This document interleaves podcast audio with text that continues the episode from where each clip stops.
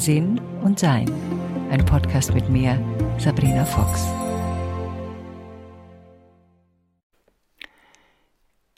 Als junge Frau wollte ich eigentlich nicht Mutter werden. Das war nicht in meinem Plan. Äh, ich hatte auch keine naive Vorstellung, was es bedeutet, Mutter zu sein und was man dafür tun muss, weil ich bin die älteste Tochter und musste auf meine zwei jüngeren Geschwister, vier und acht Jahre jünger, immer aufpassen und sie überall hin mitschleppen. Und mir war schon klar, was Muttersein bedeutet. Und ich fand, dass das Leben, ja, vielleicht freier ist, ohne Mutter zu sein. Also auf jeden Fall, bis ich 30 war, war das überhaupt kein, kein Ziel von mir, war kein Wunsch von mir und hatte ich ehrlich gesagt auch nicht vor.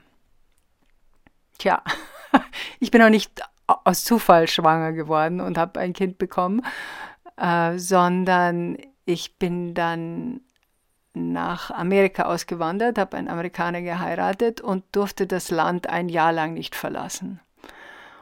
Und ich habe ja in Deutschland gearbeitet als Fernsehmoderatorin und das war für mich eine Katastrophe. Und irgendwie durch die Hochzeit und durch meinen Mann kam dann nochmal der Gedanke hoch, Kinder, ja oder nein, ja, eventuell später. Und dann war so dieser Moment, wo ich dachte, ich bin zum Teil auch sehr pragmatisch, offensichtlich. Tja, also ich meine, wenn ich hier eh ein Jahr rumsitze, dann kann ich eh gleich schwanger werden. Ja, und das wurde ich dann. Ich habe meine Mutterschaft als ja fast Erwachungsprozess wahrgenommen, weil mir klar war, dass ich bestimmte Dinge nicht so machen wollte, wie meine Mutter sie gemacht hat. Und das bedeutete, dass ich aktiv gegen Gewohnheiten arbeiten musste. Also ein Beispiel, meine Mutter hatte dieses ganz klare Konzept, mit Essen spielt man nicht. Und wenn irgendwas war, also wenn man dann irgendwas runterfiel, eine Nudel und man hob die auf und machte irgendwie Schmarrn damit, wurde das dementsprechend harsch gehandhabt. Das ist eine Kriegsgeneration gewesen. Kein Wunder, dass die gesagt haben, mit Essen spielt man nicht, denn sie haben auch gehungert in dieser Generation.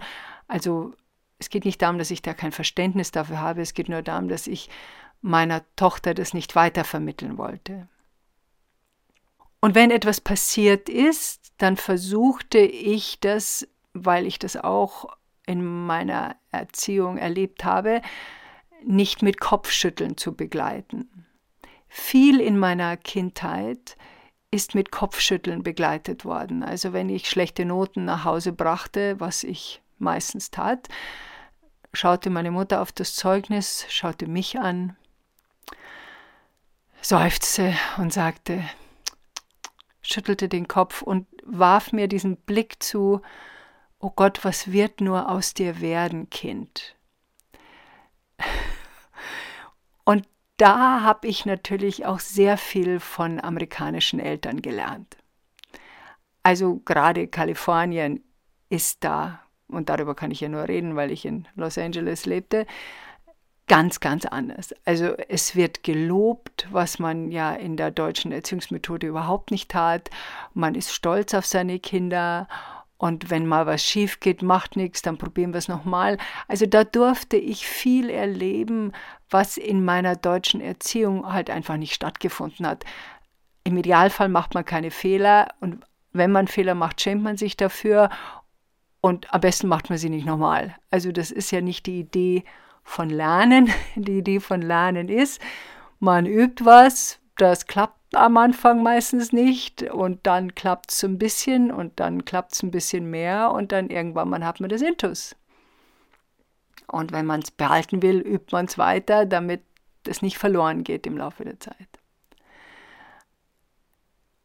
Also dieses bewusste Hinschauen von mir als Mutter, was ich meinem Kind weitergeben will, hat auch damit was zu tun gehabt, weil ich an gewissen Sätzen meiner Kindheit sehr, sehr lange geknabbert habe. Da gab es einen Satz von meiner Tante Else, den sie mir mal gesagt hat, da war ich ungefähr zwölf. Wir waren die armen Verwandten in unserer Familie.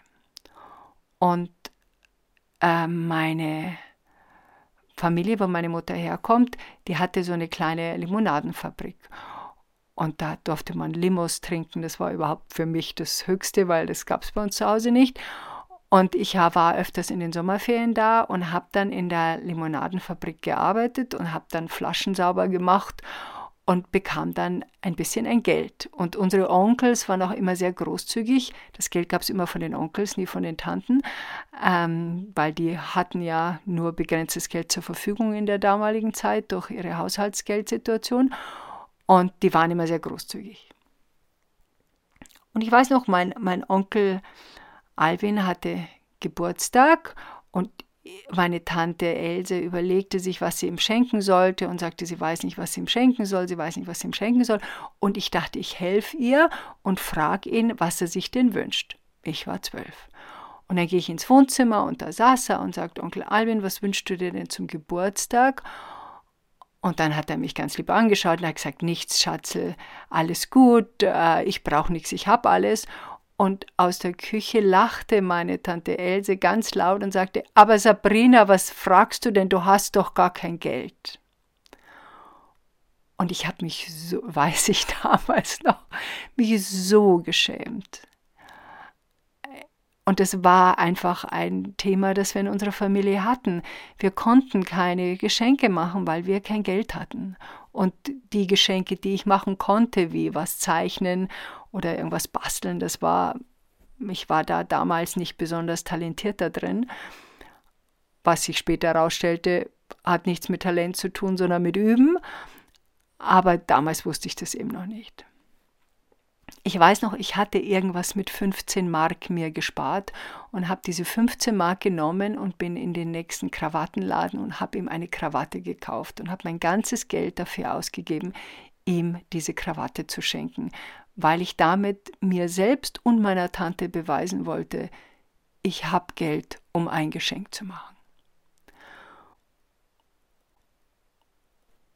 Diese Erinnerungen über so kleine Sätze, das Kopfschütteln meiner Mutter, was nur aus mir werden soll, haben mich daran erinnert, wie ich selbst Mutter wurde, wie sorgfältig ich bei jedem Satz sein muss. Und da wir bei uns zu Hause viel Krach erlebt haben und viel auch Schreien gelegentlich, habe ich mir fest vorgenommen, dass ich niemals mein Kind anbrülle. Und es auch nicht schlage, aber das war irgendwie automatisch, war schon eindeutig als erster Wunsch. Aber der zweite war, es nicht anbrülle. Und das habe ich eingehalten. Ich habe einfach gerade in der ersten Zeit meines Mutterseins sehr an mir arbeiten müssen, mich sehr zusammenreißen müssen, mir bewusst zu werden, was ich sage, wie ich etwas sage, was mein Tonfall ist, um bestimmte Dinge zu vermeiden, die für mich schmerzhaft waren. Es war sehr interessant, weil man versucht ja alles richtig zu machen und ich glaube, jeder Elternteil sitzt da mit seinem Neugeborenen im Arm und hofft, das zu tun. Und niemand sitzt da und sagt, jetzt schauen wir mal, wie ich dieses kleine Wesen verhunzen kann. Jeder versucht so gut wie er kann. Und für manche ist das so gut wie er kann halt nicht wirklich besonders viel. Aber das ist alles, was sie konnten. Wenn sie nicht wussten, was es für anderes Werkzeug gibt, um etwas anders zu handhaben, weil sie selber nicht gelernt haben und weil sie sich auch nicht erkundigt haben, was es an anderen Werkzeug gibt, dann ist das alles, was zur Verfügung steht. Und dann ist halt ein Hammer ein Hammer. Und da wird halt überall draufgehauen, obwohl es für manche Sachen besser einen Schraubenzieher gibt.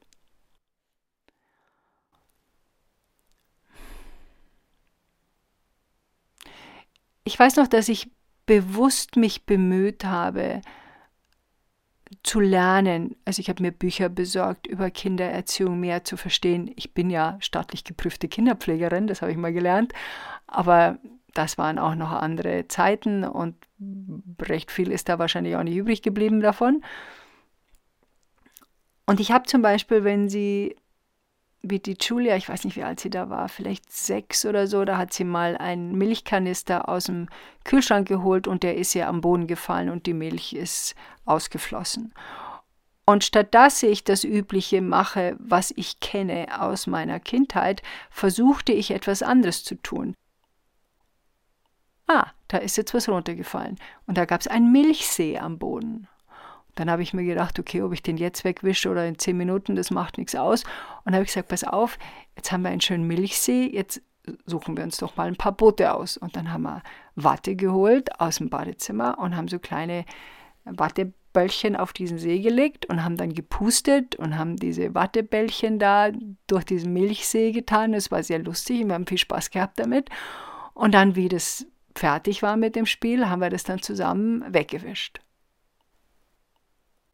Bei solchen Situationen war ich immer sehr glücklich mit mir, dass ich das anders gemacht habe, dass ich was anderes versucht habe und dass ich dieses Malheur, was halt passiert einer Fünfjährigen oder Sechsjährigen, da nicht mit so einem riesen Theater belege.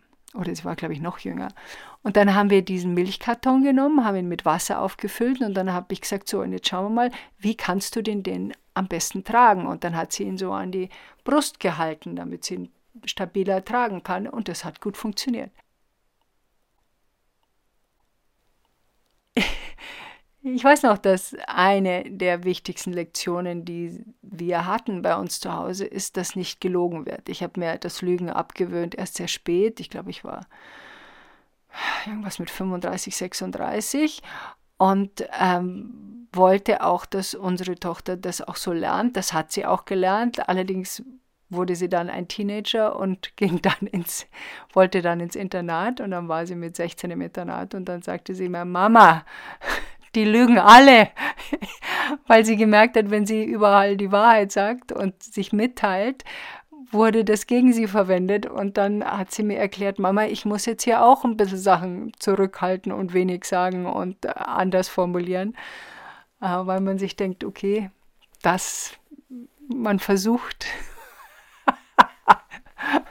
alles und dann muss doch jede Seele seine eigenen und ihre eigenen Erfahrungen sammeln. Dieses Muttersein löst sich natürlich nicht auf, wenn die Kinder erwachsen werden. Und ich erinnere mich, ich hatte mal eine Friseuse, die, da sprachen wir gerade über Weihnachten, und dann fragte ich sie, was sie denn macht. Und dann sagt sie, ja, sie wollte eigentlich ihre Mutter besuchen, aber die hat sie wieder ausgeladen. Und dann schaute sie sehr geschmerzt. Darf ich fragen, was denn passiert ist? Und dann sagte sie, ja, äh, Ihre Mutter hat gemeint, sie sei doch jetzt schon 21 und jetzt wäre es doch auch genug mit dem Muttersein und jetzt könnte sie sich doch wieder ihrem eigenen Leben widmen und so nach dem Motto, ja, steh mir nicht im Weg, mach was du willst.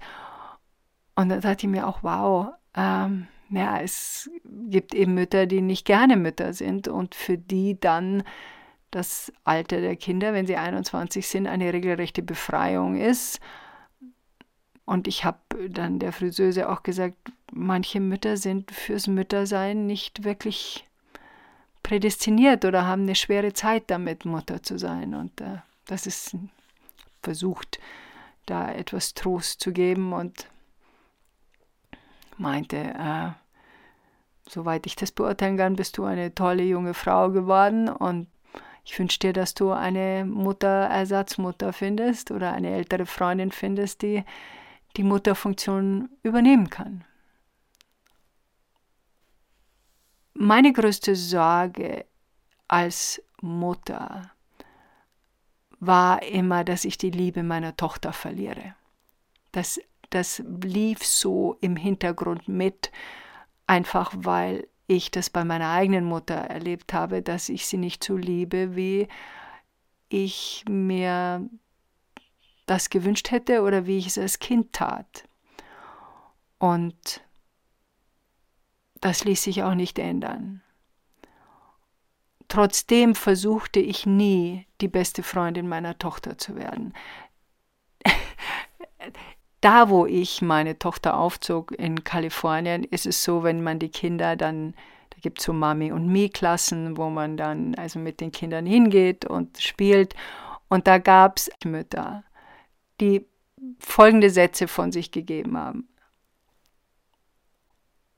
Ich kann mir mein Leben ohne Kind gar nicht mehr vorstellen. Mein Kind ist meine beste Freundin. Und das hat jedes Mal irgendwie kalte Schauer über meinen Rücken gejagt. Das Erste, was ich gesagt habe, war zu dem ersten Satz, ich kann mir mein Leben sehr gut vorstellen ohne Kind. Ich weiß noch genau, wie das war. Ich hatte ein tolles Leben. Ich konnte ausschlafen. gut, nicht, wenn ich das Frühstücksfernsehen moderiert habe, aber ansonsten, ich konnte die Nacht durchschlafen. Ich hatte nicht immer so ein bespucktes Tuch an meiner Schulter. Also ich weiß sehr wohl, was für ein tolles Leben ich hatte. Könnt ihr euch vorstellen, das waren dementsprechende Gesichtsausdrücke, die ich da ähm, einsammeln durfte. Und das andere war, meine Tochter ist meine beste Freundin, wo ich mir dachte, es kann doch nicht euer Ernst sein. Später wurde das meistens gesagt, wenn die Kinder dann irgendwie im Kindergarten waren, wo ich meistens sagte, I hope not. Also ich hoffe nicht.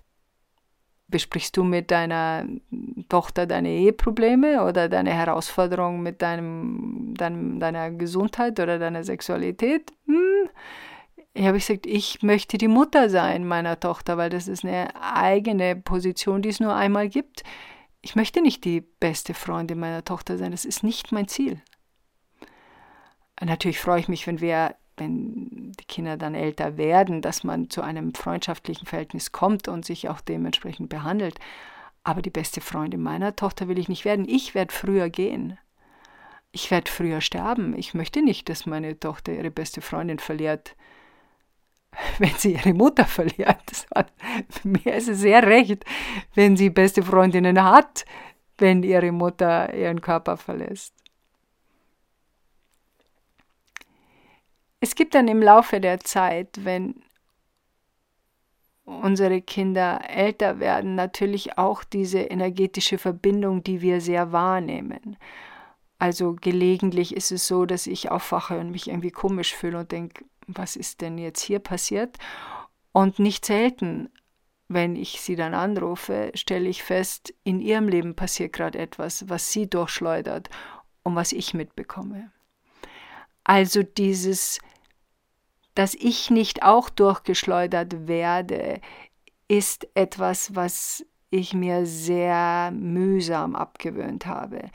Also diese Verbindung zwischen Mutter und Tochter oder Kindern, die da stattfindet, ist die Erkenntnis zu sagen, ich spüre etwas, was nicht meins ist und ich erkenne, wo es herkommt und ich kann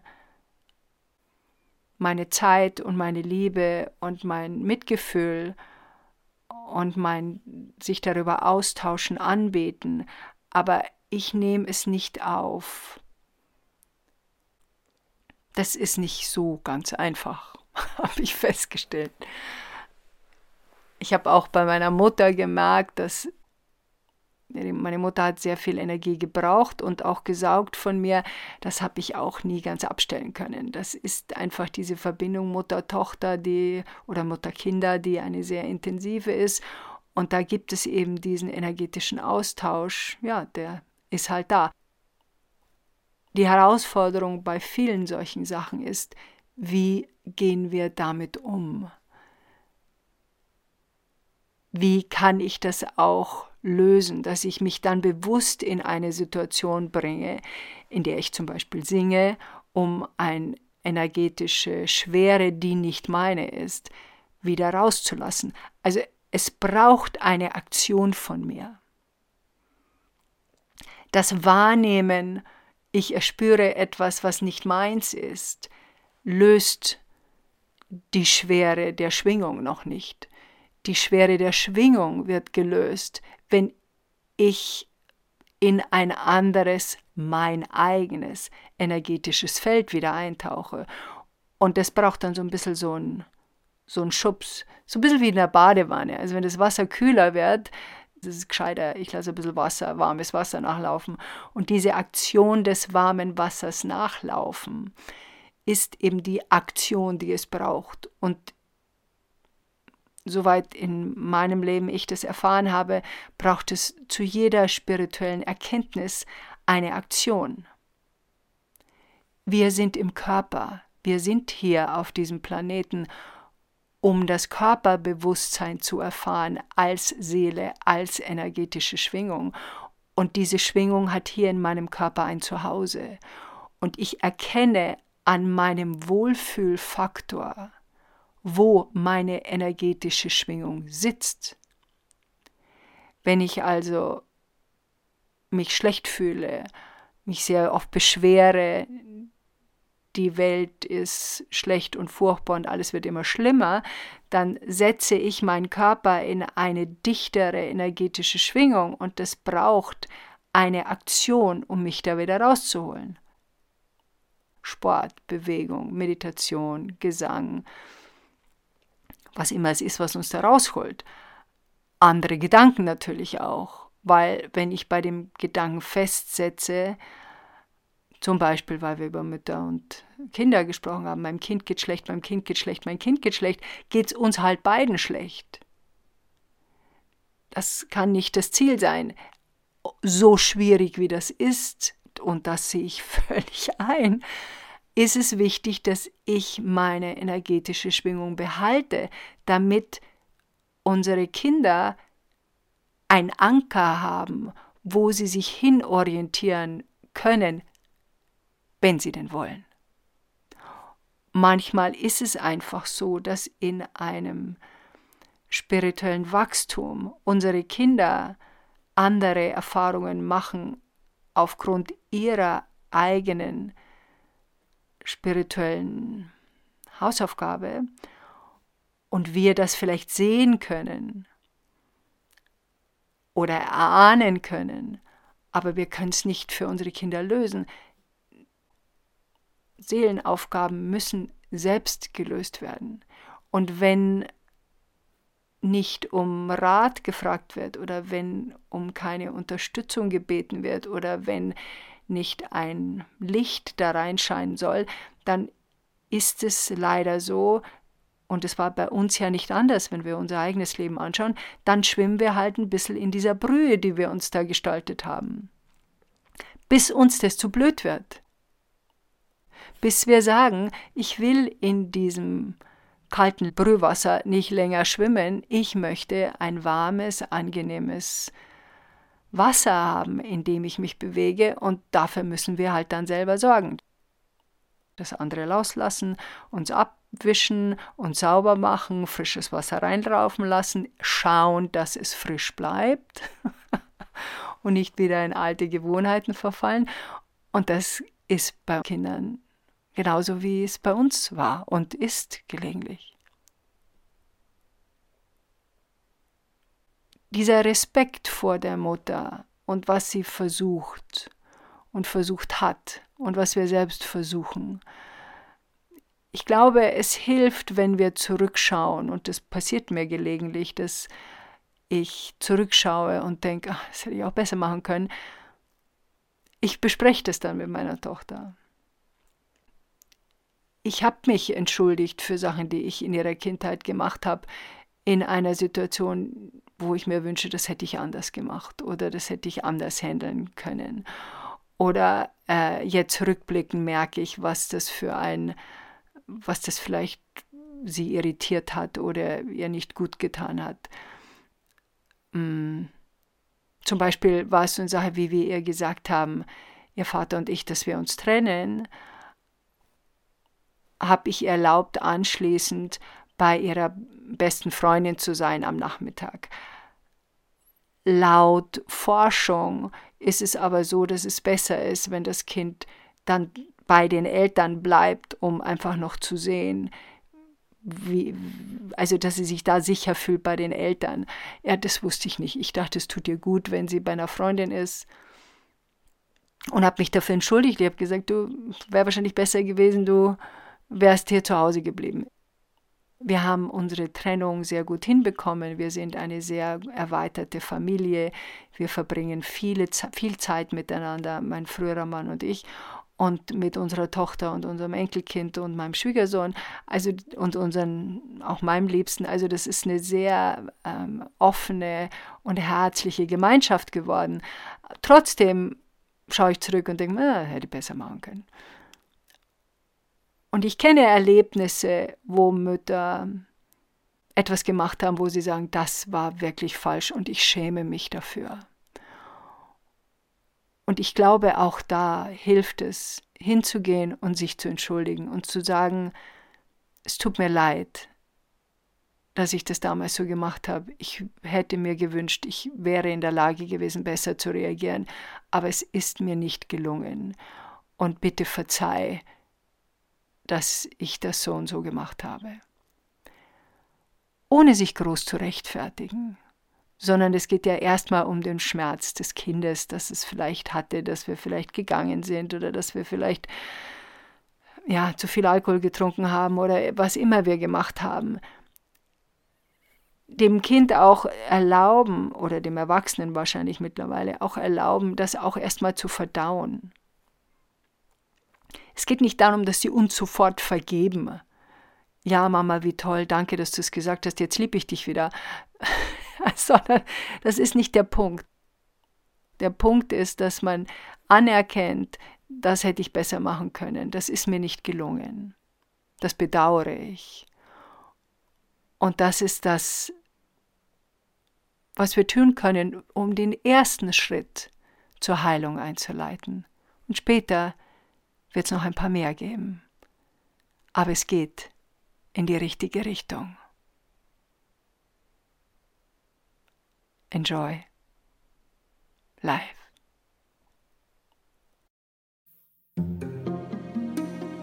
Weitere Informationen über Sabrina, ihre Bücher und Online-Kurse findest du auf sabrinafox.com und sinnsucher.de.